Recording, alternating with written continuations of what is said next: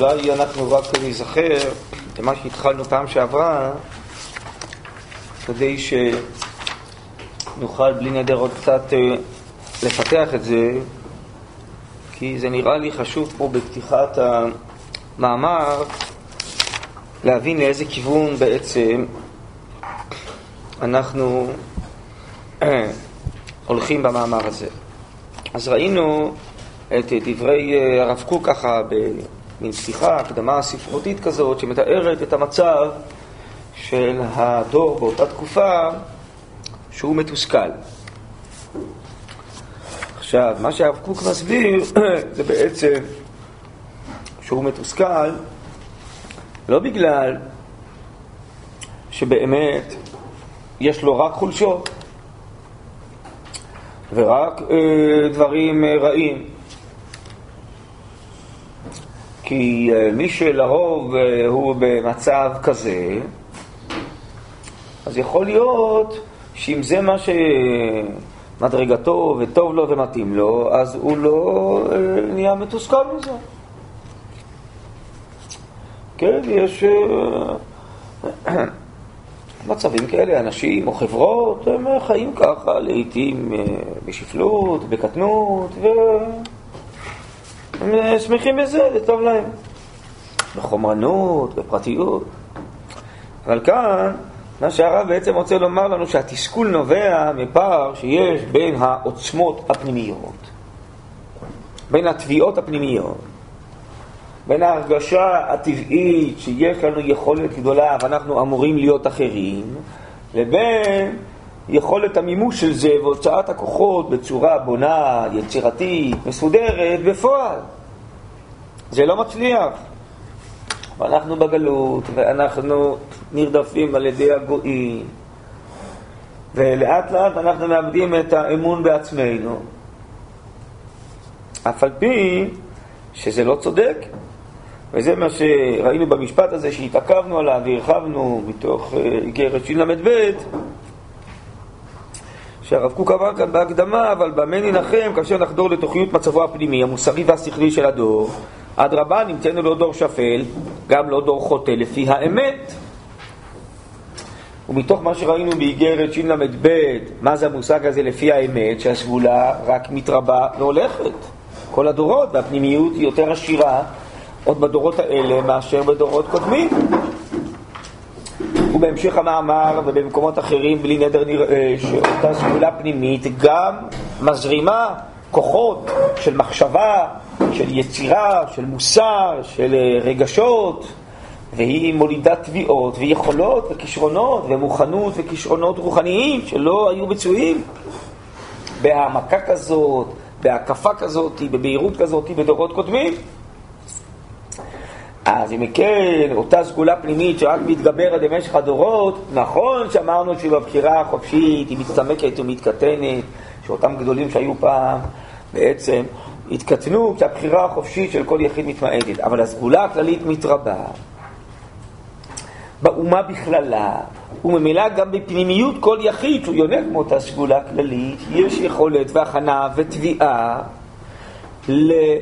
לדברים ולהבין דברים, וממילא יש שאלות שלא היו בדורות קודמים.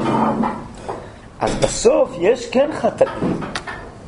ובהמשך המאמר בלי נדע נראה שאותה תביעה, למשל, של הבנת המצוות, הבנת תכלית היהדות, כשהיא לא מקבלת את סיפוקה ואת מזונה ואת פרנסתה הרוחנית, היא עלולה להביא חלק מהאנשים לאשליה וטעות שכנראה אין הסברים עמוקים בתורה. והתפתחות החיים, חידושי החיים, זה מחוץ לתורה, לא בתורה, ואז אולי בגלל זה גם יעזבו את התורה, כי היא תראה, תיראה מזולזלת וכנעה ביניהם, שלא בצדק.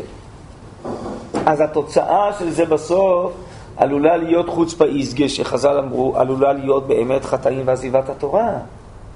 אבל הסיבה היא אחרת לגמרי. יש לעיתים מה שהזכרתי קודם, והרב יאמר את זה פה בהמשך המאמר, שבגלל מידות רעות ושפלות וקלקולים יש חטאים, ולפעמים מרוב עוצמה יש חטאים. איך זה יכול להיות הדבר הזה?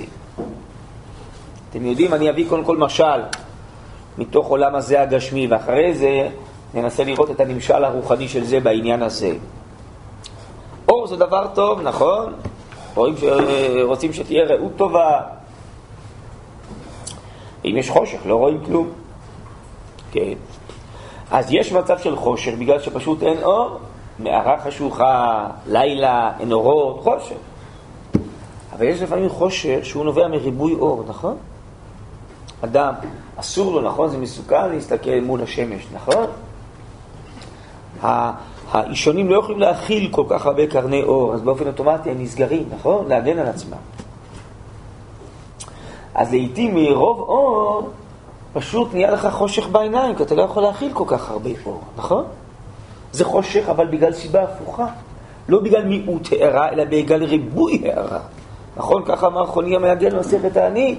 עם ישראל לא יכול לסבול לא ריבוי טובה, לא ריבוי פורענות ולא ריבוי טובה, נכון? יש כזה דבר, למי שחכמים שנכנסו לפרדס, לסודות האלוקיים, יש כזה דבר, אחד הציץ ויצא בשלום, רבי עקיבא, ויש הציץ ונפגע, נכון? מרוב מושכלות הוא בעצם נפגע, השתגע, אתם יודעים? יש שני סוגי אנשים בבית משוגעים, אתם יודעים? לצערנו. יש אנשים בבית משוגעים כי יש להם איזה לקות שכלית, יש אנשים בבית משוגעים מרוב שכל, הם משתגעים, אתם יודעים? שיש תופעה כזאת. הם לא יכולים להכיל את אה, עוצמת השכל שלהם, הם משתגעים. הם נהיים משוגעים. מרוב כישרון, מרוב, אה, מרוב חוכמה. יש כזה דבר. טוב, אז מה המשלים האלה יועילו לנו? אז אולי נראה סעיף, נדמה לי שגם כן ביקשתי, כן, הנה תראו בדף, בצד השני, סעיף מ"ז, בסדר? זה לקוח מתוך ספר אורות, אורות התחייה מ"ז. בסדר? זה יסביר לנו גם כן פה, אני חושב, את המהלך שלנו יותר טוב. אני קורא. בסדר? תעבירו, תעבירו, תקראו את כל הדפים. ספר אורות, חלק אורות התחייה, סעיף מ"ז.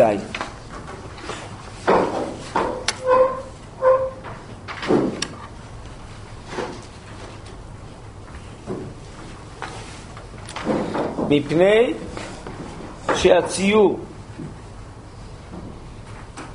של גדולת האור האלוקי הוא גדול מאוד בפנימיות הנשמות של דור האחרון של ליקוודא דמשיחא. במיזה כזו שאין להם עדיין הסתגלות איך להנהיג את החיים הממשיים על פי גודל עליון כזה. מתוך כך באה הכפירה ואיתה דלדול הרוחני הדומה לחורבן שאנו רואים בדורנו. דיברנו על כך בשיעור הקודם שהרב קוק מופיע כמי שמאבחן מחלה של הדור. הוא מדבר על כך שזה מחלה. החכמים, אומר הרמב"ם, בשמונה פרקים הם רופאי הנפשות. כאן הרב קוק מופיע כרופא הדור. וננסה להבין את התחלואים של הדור, מאיפה הם נובעים. האם ממיעוט הערה או מריבוי הערה? אומר הרב קוק, לפי הבנתו, הציור של גדולת האור האלוקי. גדול מאוד, לא גדול בהשכלה כבר, כי בהשכלה השכל שלנו הוא שכל אנושי מצומצם. עוד יותר מזה, בדורות של הרב קוק, אם כבר עסקו בלימוד תורה, ברוך השם, ועסקו בגלות וגם בדורו בלימוד תורה, מי שלא נתפס להשכלה וכולי, אבל הם עסקו בלימוד תורה של הנגלה, של ההלכות, לא של האמונה והרוחניות והנשמה והקדושה וטעמי המצוות, נכון? כל זה נמצא עצור במדרשים, האגדת, נכון? זה למדו מהר ככה, כי אגדת. ומה השקיעו העמקה שכלית? בלימוד הסברות של העיון בגמרא, בהלכה, כמו שאנחנו עושים היום.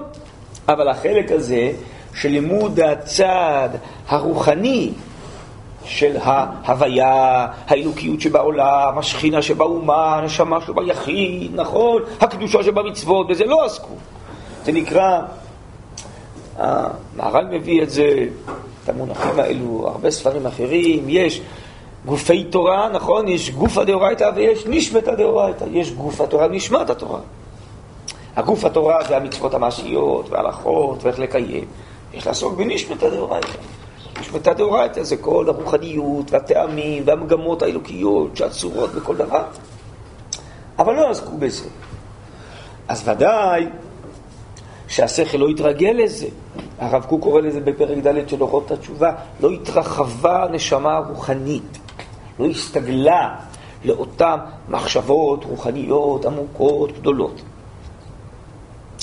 אבל הנשמה פנימה, שמתעוררת בדורות האלו להרבה דברים, ביניהם למשל לעלות ארצה לציונות, בסדר? זה איזו התעוררות מתוך אוצרה של הנשמה פנימה. יש גם התעוררות להבנת טעמי התורה, להבנת הרוחניות של התורה. זה תהליך כזה, ככה הגר"א מביא, שבעידן הגאולה תרא דחוכמתא נפתחים. איפה הם נפתחים? בנפשות, בנשמות. והנשמה מאוצרה הפנימי רוצה ומסוגלת. יש לה תביעה להבין דברים עמוקים. אתם יודעים, נכון, ספר הכוזרי נכתב מזמן. אה, מי למד ספר הכוזרי אחרי שהוא נכתב? לא הרבה. איפה התחילו ללמוד את ספר הכוזרי? בארץ ישראל. המהר"ל הרגיש שעכשיו צריך להתחיל לחשוף מתוך המעמקים של התורה התובנות שכליות עמוקות שיסבירו את הקדושה של האומה והתורה, נכון? זה כל ספריו, נכון? כל ספריו אה, בנויים על גמרות ומדרשים, נכון? אבל הוא פתאום חושף איזה הבנות עמוקות בתוך אותם גמרות ומדרשים, ואומרים, חז"ל עצרו פה, כן? שפע של אוצר של דעת. אבל האם אה, למדו את הגמרות והמדרשים האלו כמו שהמהר"ל לימד אותם? לא. ולמה הוא חושב שעכשיו חשוב לכתוב את הספר הזה? גם גדולי ישראל שלפניו עסקו בסודות. למה הם לא כתבו? כי הם לא חשבו כנראה שהדור מוכשר. והמהר"ל חושב כנראה, הוא כותב את זה דרך אגב ממש בסוף ימיו, כבר היה מבוגר, באזור 90, אז הוא כותב את ספריו, אתם יודעים? הוא חושב שעכשיו חשוב לחשוף מעמקים של התורה. וחלק גדול מאוד מכתבי החסידות זה בעקבותיו, אתם יודעים את זה, כולם בעצם תלמידיו ומזכירים את המהר"ל. ודאי הרב קוק, כן, שממשיך את כל המהלך הזה של רבינו יהודה הלוי והמהר"ל וכן הלאה ועוד הרבה ספרים. שפת אמת, כל כולו בנוי על זה. אז למה הם כותבים את זה בסגנון שלא נכתב לפני כן? כי הם חושבים, התורה היא נצחית, ובתורה יש פשט דרש, רמז וסוד, ובתורה עצור הכל, אבל הדורות משתנים. הדורות האלה עכשיו מוכשרים לשמוע דברים עמוקים שפעם רק גדולי גדולים למדו. וזה נשאר אצלם, כמו רשב"י במערה. אבל מהר"ל כותב את זה לכל ישראל, רבי יהודה הלוי כתב את זה לכל ישראל, הגר"א אומר חייבים ללמוד את הספר זרע, עיקרי אמונה ספר בתורה תלויים בו. כלומר, שעכשיו אותה יכולת שהייתה פעם אצל יחידים שהתעלו מעל ההמון, עכשיו נמצאת בהמון בית ישראל. בהמשך המאמר הרב קוק יקרא לזה ההמון מתעלה. ויש לו תביעות של דעת, והוא מוכשר ומסוגל להבין. אז היום אנחנו, אנחנו חלק מההמון, לא? לומדים דברים שפעם רק גדולי גדולים למדו. בהבנות עמוקות של התורה, והרוחניות שלה והקדושה שלה. אנחנו לומדים ואנחנו מרגישים שאנחנו צמאים ללמוד, וזה מרווה אותנו, מוסיף לנו יראת שמיים, אנחנו להיות עמקנים ויותר קרובים ודבקים בהשם. זה צורך ממשי של פרנסה רוחנית. פעם רק גדולי ישראל הרגישו שזה פרנסתם הרוחנית. המון בית ישראל קיים בצורה פשוטה, מתוך יראת שמיים, ברגש פשוט, וזהו. הוא לא ביקש יותר, והוא יכול להיות שגם לא היה מסוגל להבין יותר, לכן הוא לא עסק בזה, בדברים האלו, בהעמקה. ייתכן שזה באמת היה מבלבל אותו. היום, אומר הרב קוק בפנקס י"ג, עלול להיות תהליך הפוך. נדמה לי שאנחנו רואים את זה כבר בעינינו.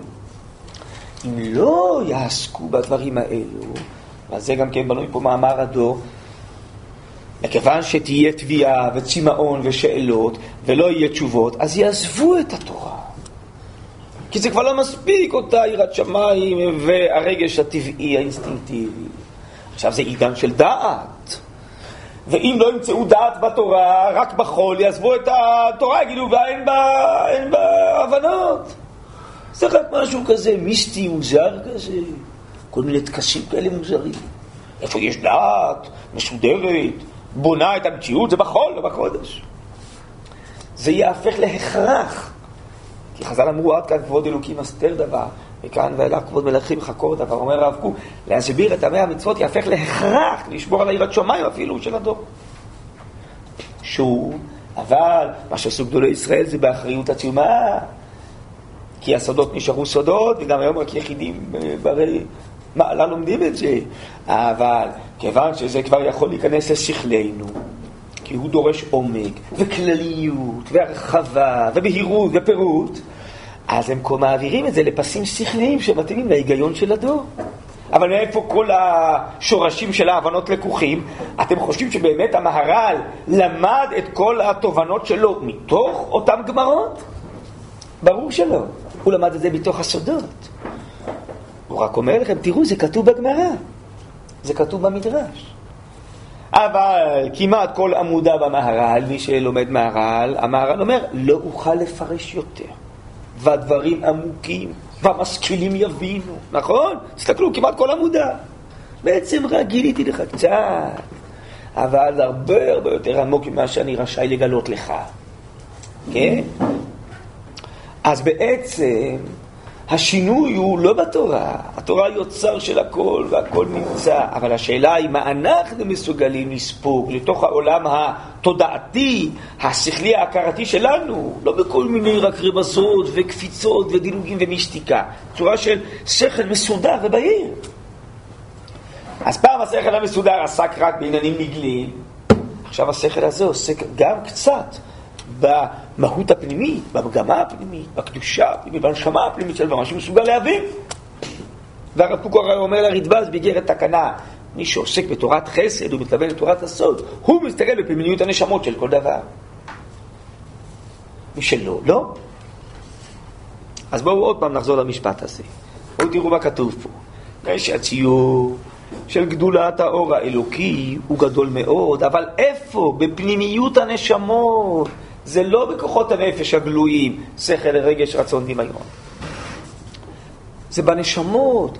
הנשמות מאירות, הניצוץ הנשמתי מאיר, והוא יגרום איזה צמאון לשכל, להרגשה.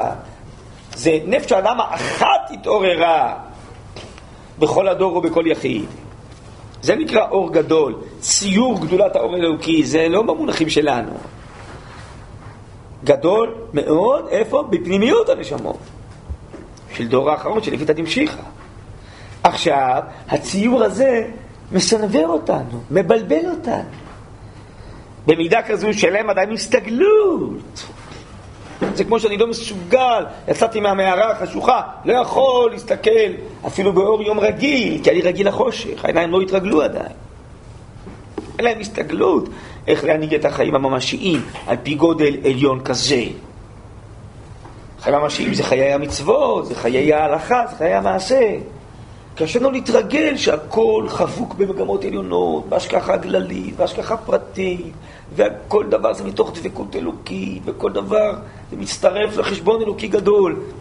זה צריך עיניים ענקיות של אמונה, הרב קוק קורא לזה בספר אורות, הסוקרים העליונים, בעלי הקווים הארוכים, הם רואים את הכל בסקירה אחת, הכל יכול ויכול עליהם יחד, יש להם עין אלוקית, קרובה להשם. אז יש לנו בעצם תביעה, רצון להשתייך למבט העליון, אנחנו לא מסוגלים, אנחנו עדיין רחוקים מזה מאוד מאוד מאוד. מתוך כך באה הכפירה. נכון? יש כזה דבר, הזכרתי את זה בשיעור הקודם, לא? כולו על הפך לבן טהור, נכון?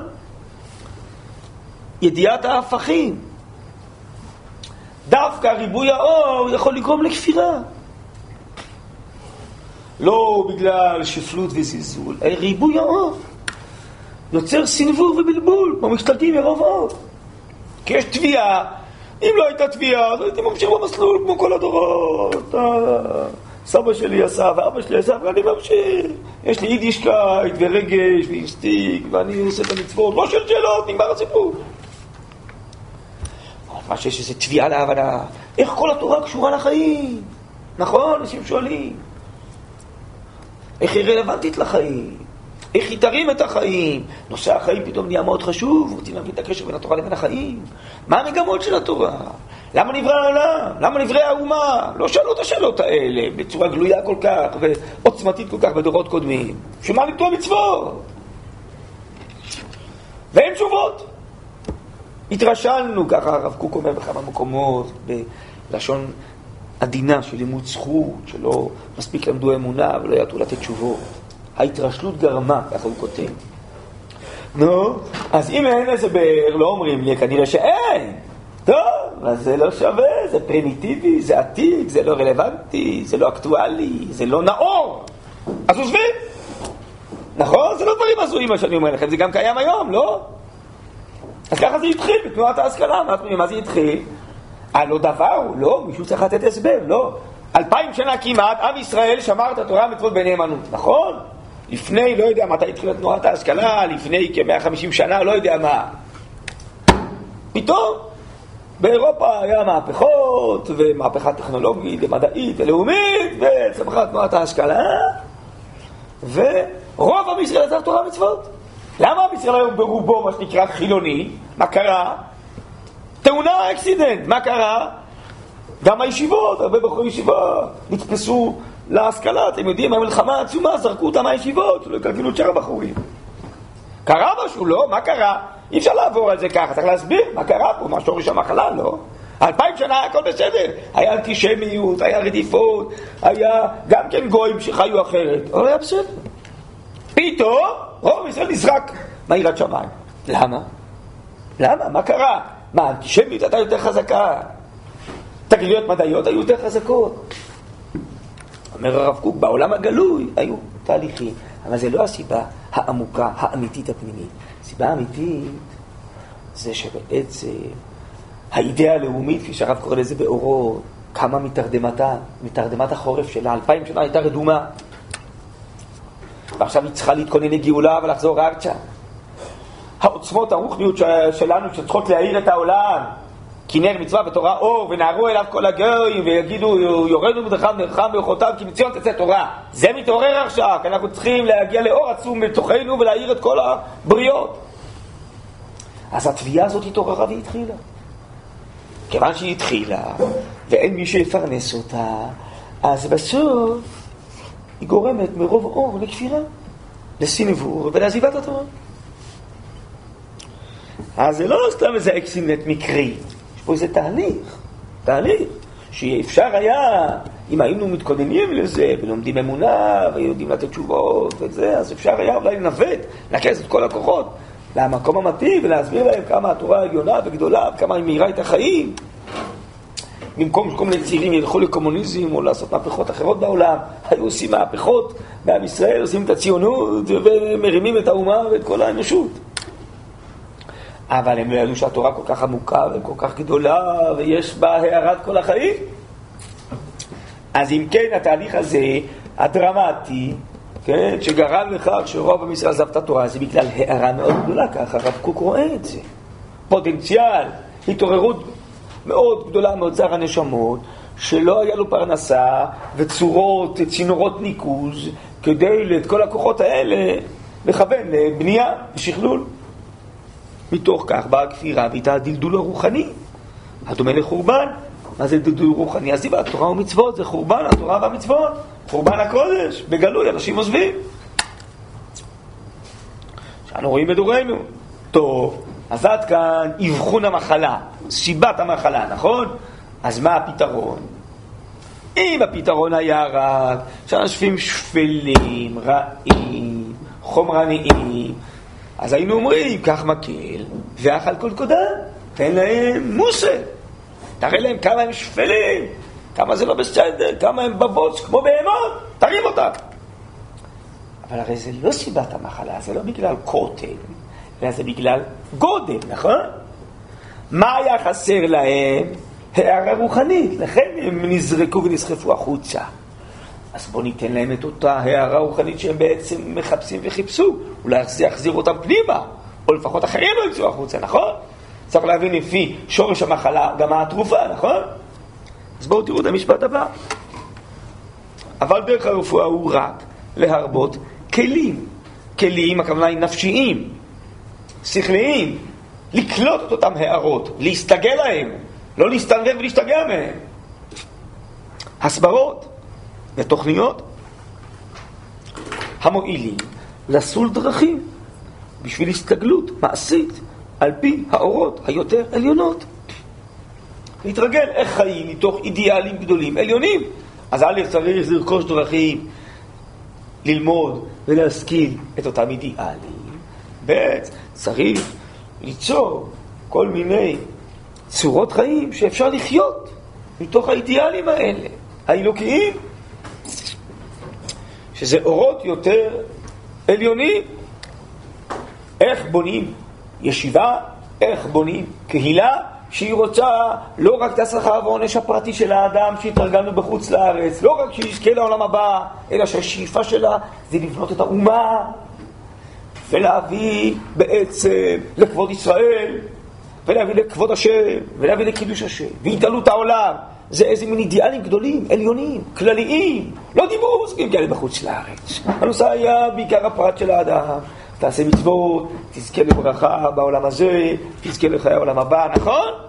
פתאום אתה רוצה עכשיו שניצור מדינה שלמה, עם שלם, קהילות, בנויות על איזה אידיאל רוחני, אידיאליסטי, אלוקי בעולם הזה.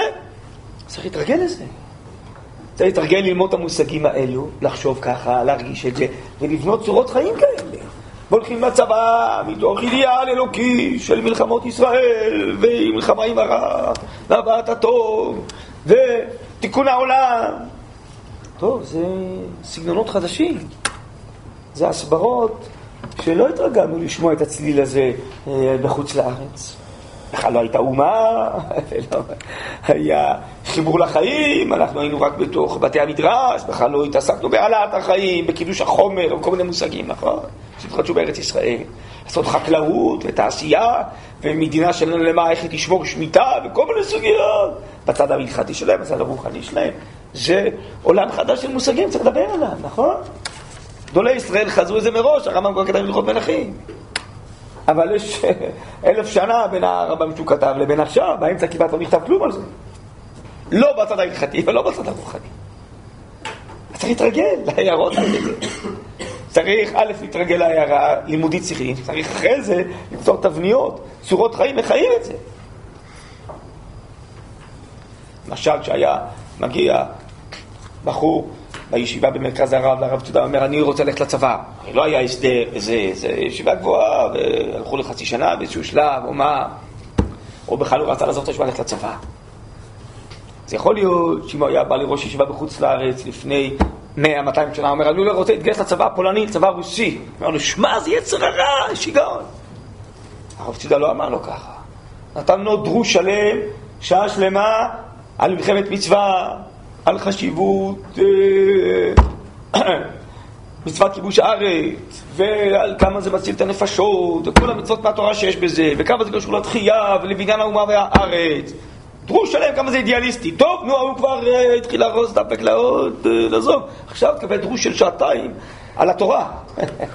כמה במרכז כל התחייה עומדת התורה, וכמה היא נשמעת הכל, וכמה היא תיתן אנרגיה לכל, גם לחיילים, וכמה בלי זה הכל ייחלש. אף אחד לא יבין את האידיאל של הצבא וההתיישבות והמדינה. כן? בסוף היה נשאר, היה מפרק את כל החבילות מחדש. טוב, אז, אבל זה סגנון אחר. זה סגנון אחר. זה לא סגנון שאומר, שמע, זה יצר הרע. זה לא יצר הרע. אתה יודע להבין, זו שאיפה אידיאליסטית. הוא רוצה להתגייס לצבא ולעשות דבר חשוב לביטחון ישראל עם ישראל. שאיפה אמיתית.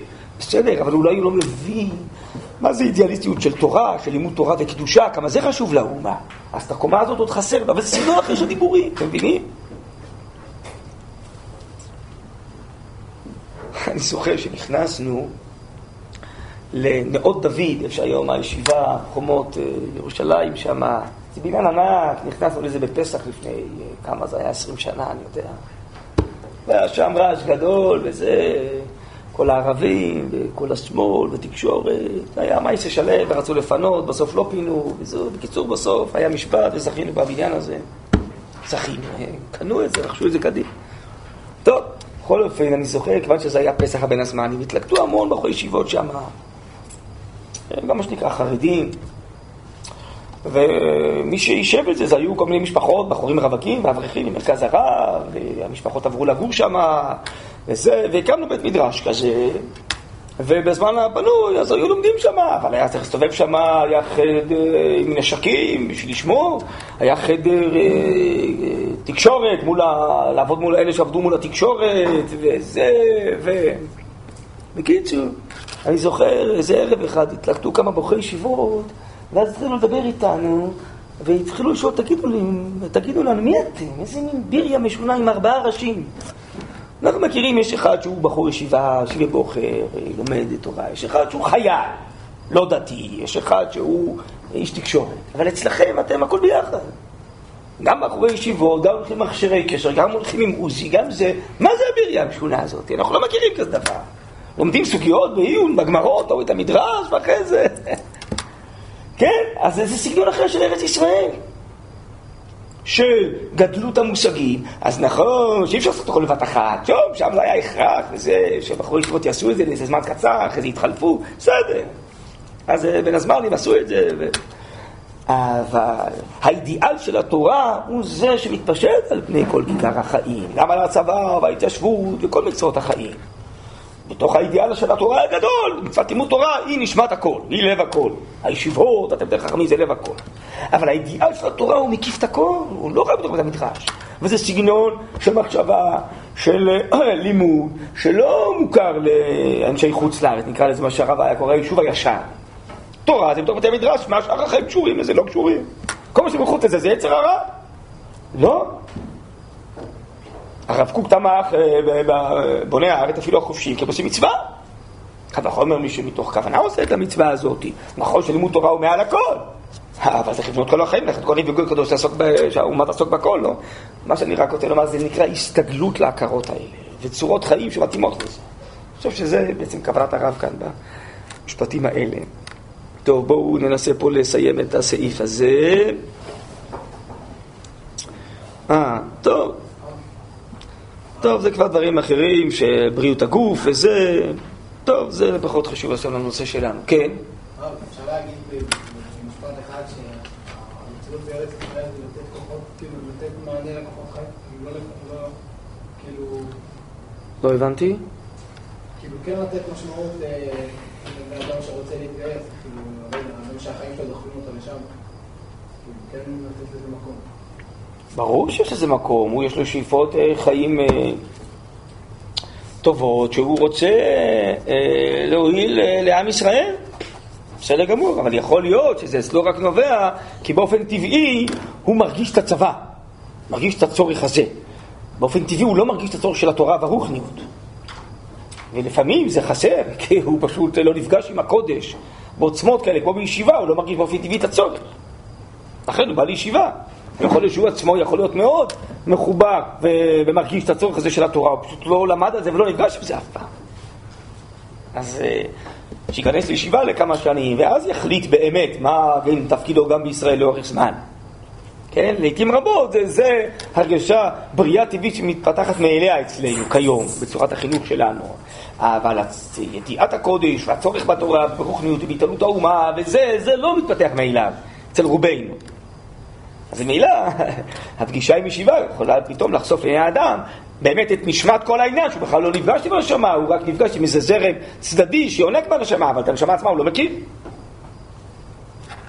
אבל ייתכן מאוד באמת שזה לא, יכול להיות שזה בתוך יצר הרע, הנפשנה מורכבת, לא.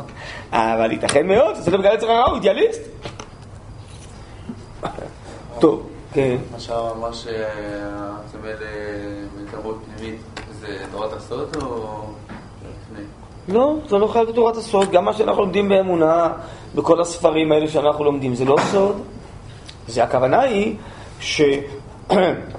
שנחשפות הבנות עמוקות, מגמות, כלליות, שבעצם מגיעות, עצורות, בסודות, אבל עכשיו זה התגלה וזה יכול להיקלט על ידי שכלנו האנושי. תראה, אני רוצה להסביר משהו. זה מושג קצת פשטני, סוד או לא סוד. מה הכוונה? כשאתה שובר את הראש על תוספות ולא הבנת אותו מה הוא התכוון. תוספות יודע מה הוא התכוון, נכון? אז אצלך התוספות הוא נגלה או נסתר? ובינתיים נסתר, נסתרה כוונתו, מה הוא אמר, נכון? זה מושג יחסי, סובייקטיבי, נגלה או נסתר. אם תצליח לפצח מה התוספות אמר, אז גם הכוונתו תהיה גלויה, ההבנה שלו תהיה גלויה, נכון?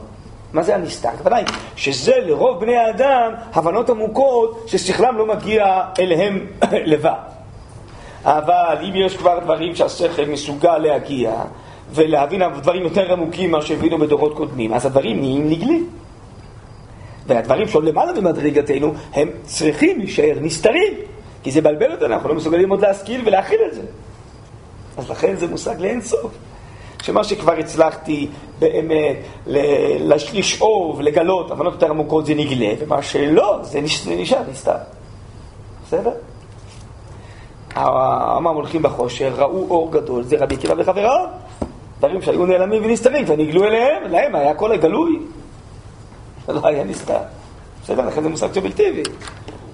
אבל יש דברים שגם בדורות שלנו, הם לרוב בני האדם הם נסתרים, הם עמוקים מדי, ורק ליחידים הם נגלים, אז זה נקרא שהם עוסקים בסודות. אבל כל הסודות האלה זה שכליות, כשעמוקה מיכולת הקליטה השכלית של רוב אה, המון בני אדם. בסדר? אז הרב קוק אומר, יש פה איזה שינוי בדורות האלה, שהם מסוגלים בעצם לקלוט דברים שרוב אה, בני הדורות הקודמים לא היו מסוגלים לקלוט. טוב, אז נראה לי שאת הכיוון הכללי פה הבנו גם מתוך הסעיף הזה. אולי, אם ככה, פה דברים נוספים שיש פה שע"ח ומוחין דקרטות וגדלות, אולי בינתיים נשאיר, ונראה לי שפעם הבאה, בלי נדר אולי נמשיך לקרוא בתוך המאמר עצמו ונתקדם בו, בסדר? לא רוצה להאריך עכשיו, גם מאוחר, לא, נעצור פה.